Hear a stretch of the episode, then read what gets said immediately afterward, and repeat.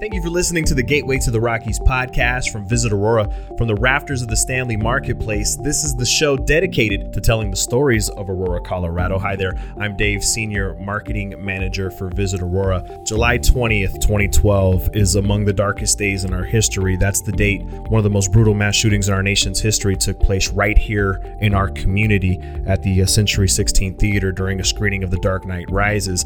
It's a date none of us in this community will ever forget. In the wake of that day, we also learned stories of incredible acts of love, kindness, heroism, and selflessness. The 720 Foundation was established in March of 2013 to carry out the fundraising, planning, and oversight of the construction of the permanent 720 Memorial to honor all of the victims of that tragedy. That vision was realized in July of 2018. Today, I'm honored to be joined by the CEO of the 720 Foundation, Heather Dearman. Heather, thank you so much for taking the time today. Thank you so much for having me. I am honored to be telling the story, and I'm really grateful that you're willing to tell it. Absolutely. Um, hate to start this way, but as we record this, we're less than 48 hours removed from yet another tragedy. This time, uh, the elementary school shooting in Texas.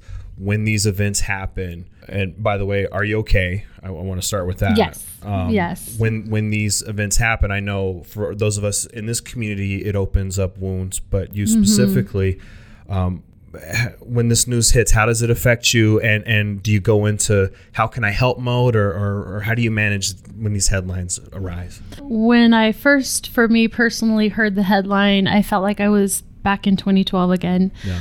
Um, there's a lot of parallels because my cousin Ashley was in the theater that night on July 20th, and she was with her six year old daughter, Veronica, and she was also pregnant. And Ashley was unfortunately shot and now paralyzed, and she lost her unborn child and her beautiful daughter, six year old Veronica. And so, because she was in the hospital fighting for her life, we couldn't have um, Veronica's services until October.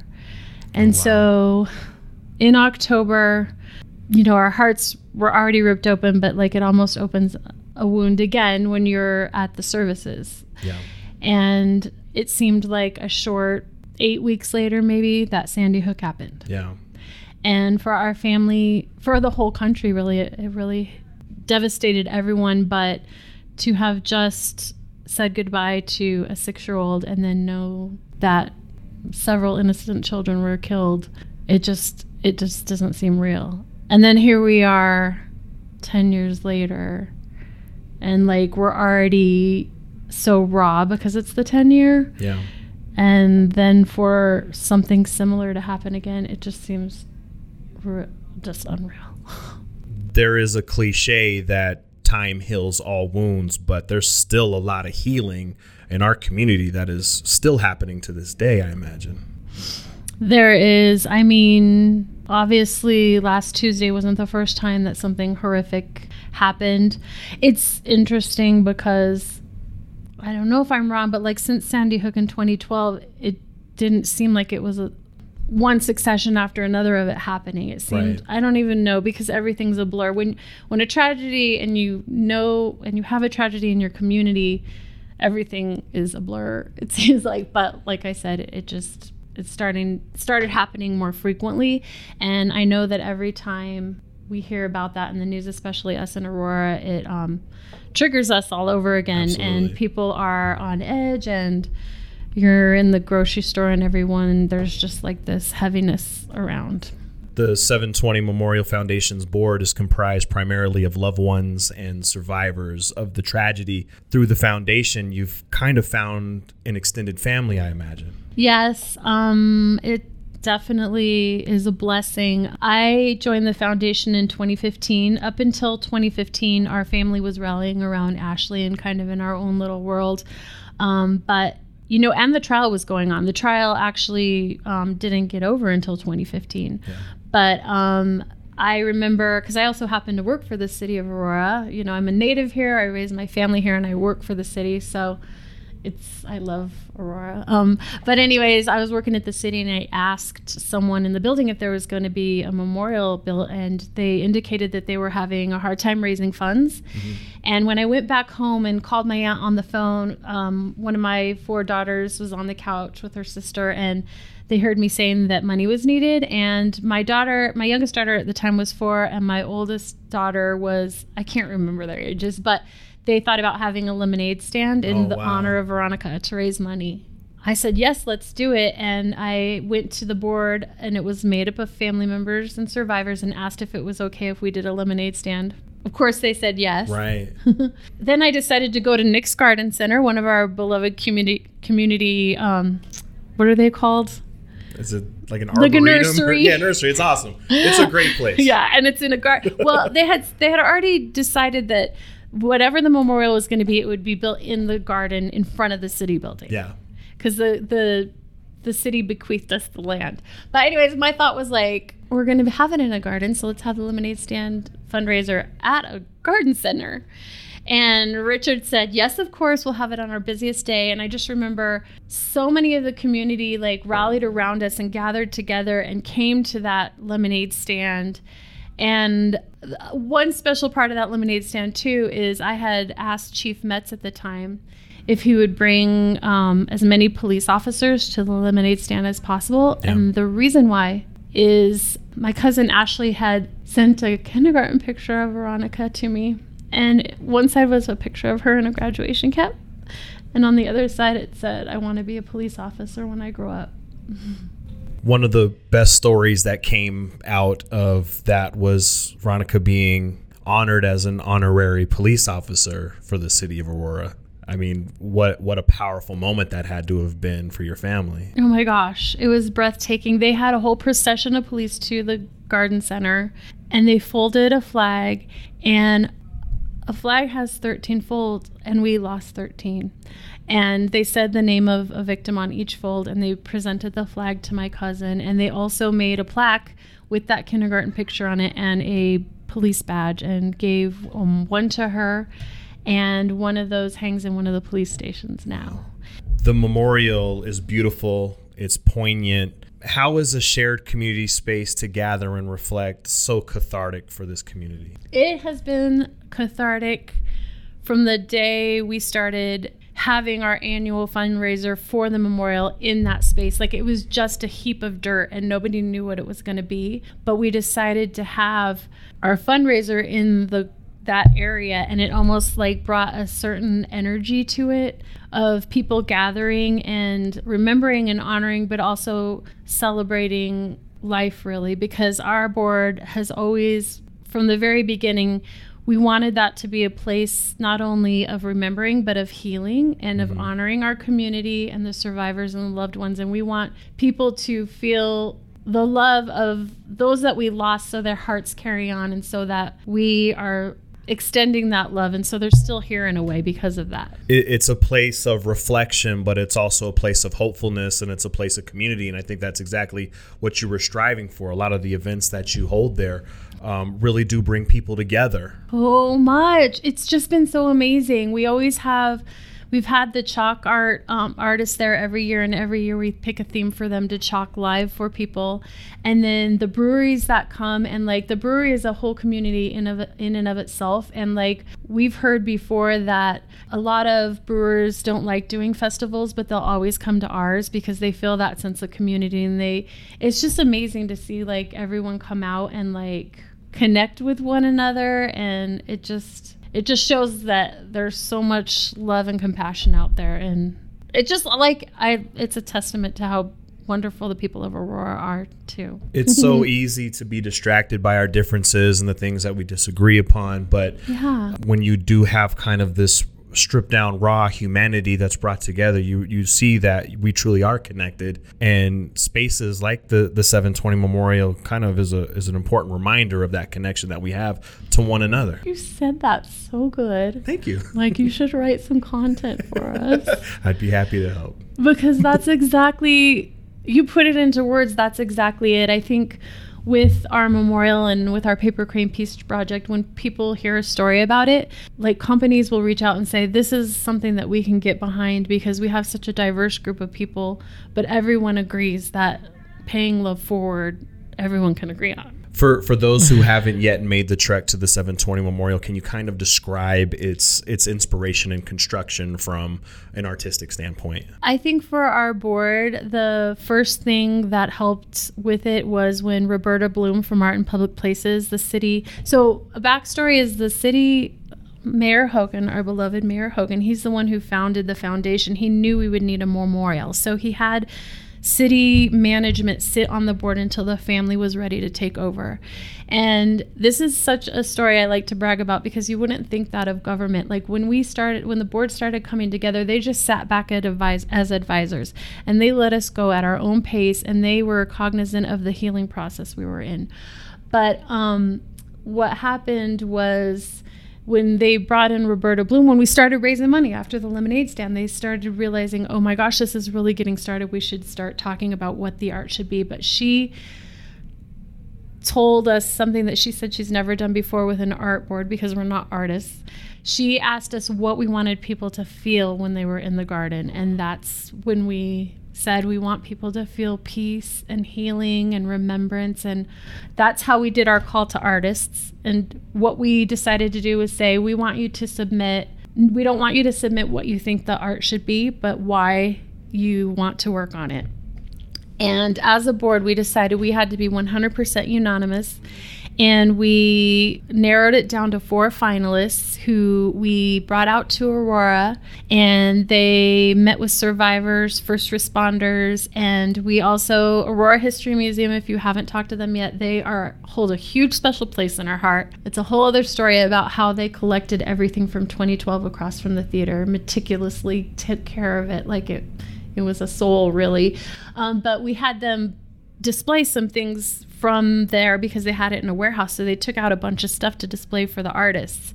And the artist we chose, Douwe Blumberg, um, when he presented the idea, because we wanted it to also incorporate community and how they gave to us. Um, he was inspired by the 1,000 paper cranes that were given to us by a young man in O'Fallon, Missouri.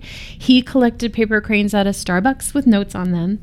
And so his concept was to sculpt 83 cranes, and 70 of them represent the 70 that are injured, and then 13 of them represent the ones we lost. And um, it's just so beautiful when you go there because it's like you see the 70 that are white and they're like coming in from the berm, which a lot of the artists described as a big hug because it's like even though it's so close to the theater, you can't see the theater and it like surrounds you with a big hug. And um, the 70 cranes are swooping in in different flights from around the berm towards the center as you see the 13 in the centerpiece with that have clear wings going up towards the heavens. And so it's just like a beautiful moving piece and you can look at it from every different angle and get a different feeling. But the special part that I always like to talk about is how he incorporated our community, and that is that in every single one of those 83 cranes is a canister, and we had collected notes from the community, just kind of like the boy in O'Fallon, Missouri, and we stuffed each of the canisters with those notes. And we also printed out a sheet of words of positive words that came from the tragedy, things of like hope and first responders and community, and and then a and then a sheet of negative words, um, fear. Um, I don't want to go through all the negative right, words, but right. We put those in there. Each, we like cut them all out and put some in each, um, kind of like we knew that the birds would be carrying those for us. You've touched on this a little bit, but you've expanded the the paper crane project. It's super unique and creative, um, in outreach of positivity and love to other communities. Can you expound a little bit on the the paper uh, crane projects? It's so unique and, and creative. Thank you. Yes. Well, when we were first raising money for the memorial, we would go to different City of Aurora events like Global Fest and Fourth of July, and at our booth, it seemed like maybe that's when it started happening in 2015, where it seemed like shootings were happening in succession, but we were making banners for people and it would say like love to Dallas and we'd have people sign it because that's what people did for us. Right. Like the city hall was filled with those banners. But when we found when we decided on the memorial being based off of paper cranes, we had the idea of let's send um, paper cranes to those communities instead of the banners. And so um, we at booths when there are booths. We have origami paper there and also um, already folded pla- cranes for people to write notes of love and support to um, other communities. And we put them on a wreath and we send them out to that different community. And right now we're working on three of them. Can you talk a little bit about the outreach that the 720 Memorial Foundation does to support other communities that have experienced a similar tragedy? You've kind of bonded with these other communities and you, and you you know reach out to give support. Can you talk a little bit about what those endeavors are? Yeah. So the Rebels Project um, was born out of Columbine, and they actually started that in 2012 when the theater shooting happened because they didn't have that support then. And there's all out of every tragedy seems to become a nonprofit, and so we're um, forming a coalition of nonprofits for mass shootings to kind of learn best practices and do outreach. We really want to bring awareness to the long term healing needs of survivors.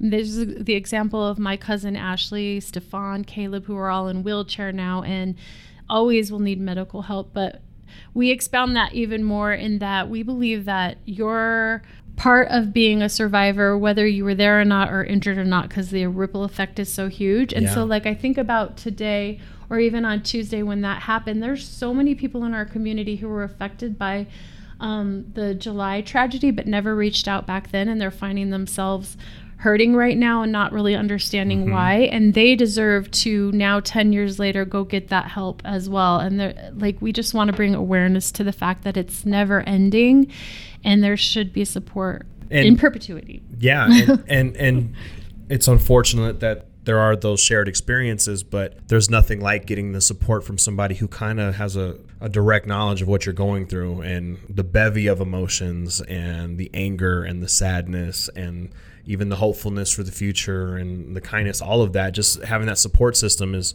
you can't put a value on that. That's mm-hmm. absolutely incredible. And it's kind of, I imagine there's probably a sense of obligation to do that for others who have experienced this. Yeah, absolutely. Because that's one of the things that we've always been so grateful for the support of our community in 2012 and how they helped us realize and make the memorial happen that we have to pay it forward. We want to pay it forward. And we feel like we're keeping the memory of our loved ones alive by doing that.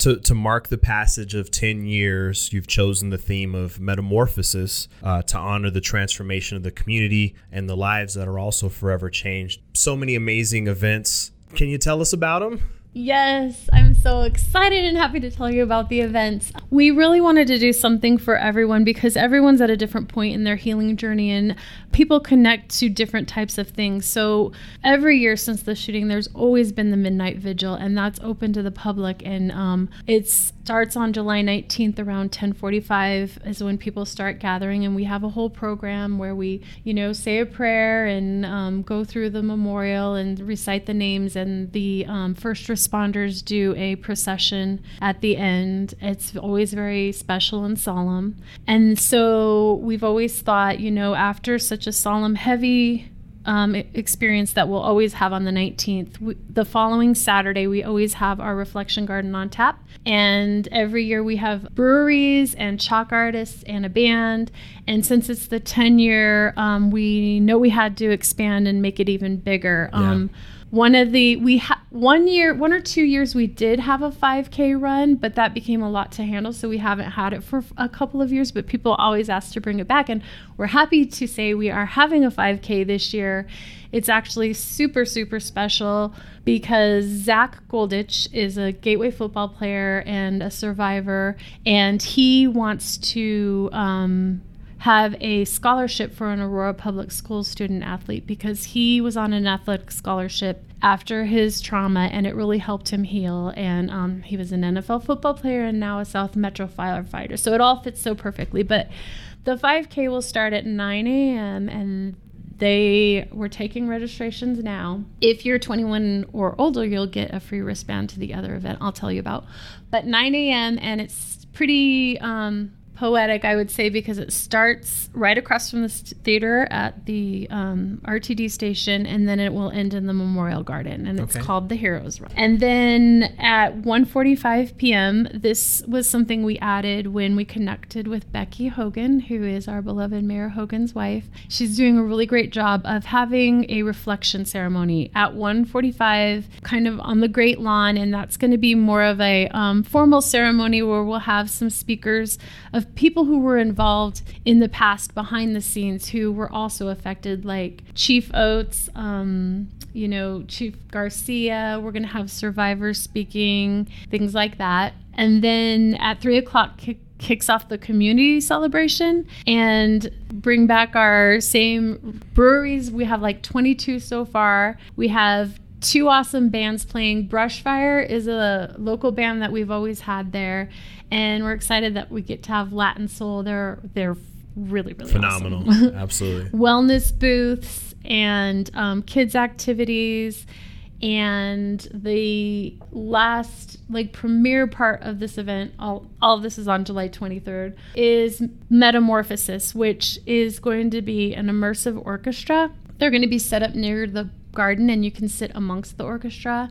And we've Oh, been, wow. yeah. How cool is Isn't that? that cool? Yeah. We're gonna be um we've been working with the conductor and picking out four pieces that kind of um, artistically show the metamorphosis of our community and you know really everyone can connect to that because our whole world has gone through a metamorphosis with covid and everything going on Absolutely.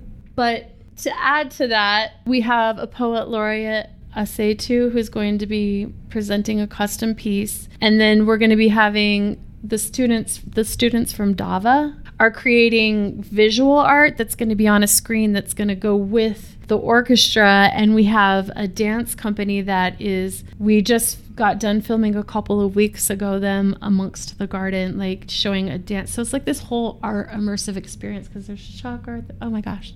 I can't even believe this is happening. We've been talking about it for so long and it's coming together so beautifully. It's going to be amazing and it's going to be healing Um, what I love the most about this is that you didn't even need a sheet of paper. It's, you've been so involved in all of this that you know by heart everything that's going to happen, um, not only on the 19th, but the 23rd. What an incredible way to honor the community. And posted here on the link to the podcast, we'll have a direct link to all of the day's festivities, all of the week's festivities, so that you can be a part of what is a really powerful community. Um, it's amazing that you can be there in those times of need. Um, in a perfect world, no new communities would emerge that would need this kind of support, uh, but these problems persist. I know that this is a very loaded, long conversation, but in your view, what can we do as a society to limit these events from happening in the future? well as a foundation we're really passionate about mental health for all everyone deserves mental health also just any small act of kindness that you can show to one human being makes a difference even if you don't see the result.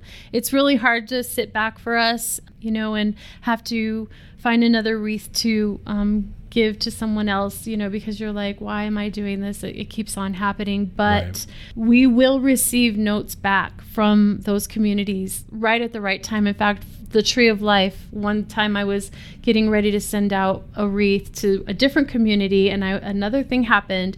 And just as i was about to i was crying at my desk thinking i can't believe i'm doing this again the mail came and tree of life sent a note about how much it meant to them that they got that and it reminded me to keep going and so, really, I just think if everyone could just realize that we're all humans and give just a little, even a smile, like you never Yeah. know how a smile could have changed someone's day. And the hard part about that, you know, I know for people is that you don't know what you prevented because there's no way to measure that. Absolutely. Personally, what lessons have you taken from the last 10 years? To always be grateful for what you have and for everyone around you, to never give up and, and to still keep believing in in love and hope. Yeah, especially today, like to be able to talk to you about this today. Like it's been very heavy the past two days. Yeah. But knowing that I was going to come here and talk about something of, of a way of healing and giving back and connecting with one another, it like gave me more strength and I feel more more inspired. Yeah, I was talking to a friend about our conversation, and she said it's it's kismet that we were able to talk together today. So I know. um, how how can the folks listening get involved and support the 720 Memorial Foundation? Well, we will be forever collecting paper cranes. Our original hope was to fill a huge clear bin of paper cranes to show that there's more love in the world than hate. And it does keep getting replenished, so that's wonderful. Um, so even if we do have to use them again, we know that it, there's always an overflowing, non ending supply of that. But um, we also would love donations to help us support our cause. And you can donate on our website, 7-20memorial.org. Heather, there's power in a collective consciousness of love, support, and empathy. And I want to thank you and the 720 Foundation for being stewards of that power for our community. Of course. It's in our DNA now and I I I just want to say like I love Aurora so much and there's so much beauty here and so many kind people and you know, this is proof of that. If you want to see proof of that, come to our event. Like everyone is welcome from all over, not just Aurora. we welcome everyone. Heather Dearman, CEO of the 720 Foundation. Visit them online at 7-20memorial.org. You can also visit their Facebook and Instagram pages at 720 Memorial Foundation. Hey, thank you for listening to the Gateway to the Rockies podcast. Visit Aurora is the official destination marketing organization for the city of Aurora, Colorado, and acts as the primary liaison between meeting planners and hotel partners. As Aurora's Convention and Visitors Bureau, Visit Aurora's mission is grounded in showcasing Aurora as a premier destination for meetings, business, and leisure travel. Visit Aurora represents more than 75 plus hotel properties with 13,500 plus guest rooms and more than 1 million square feet of meeting space, including Colorado's largest resort Gaylord Rockies Resort and Convention Center. As Colorado's third largest city, Aurora is located minutes away from Denver International Airport and showcases mountain views, memorable meeting spaces, and 250 plus international eateries that offer a unique experience for each and every visitor. As the gateway to the Rockies, Visit Aurora's role in the local community goes beyond marketing the city as a destination. The Visit Aurora team is here to assist you with your Colorado visit from facilitating your meeting, event, or convention to helping you discover local flavor and attractions. Go beyond Beyond the Boardroom in Aurora, Colorado. For more, visit us at visitaurora.com.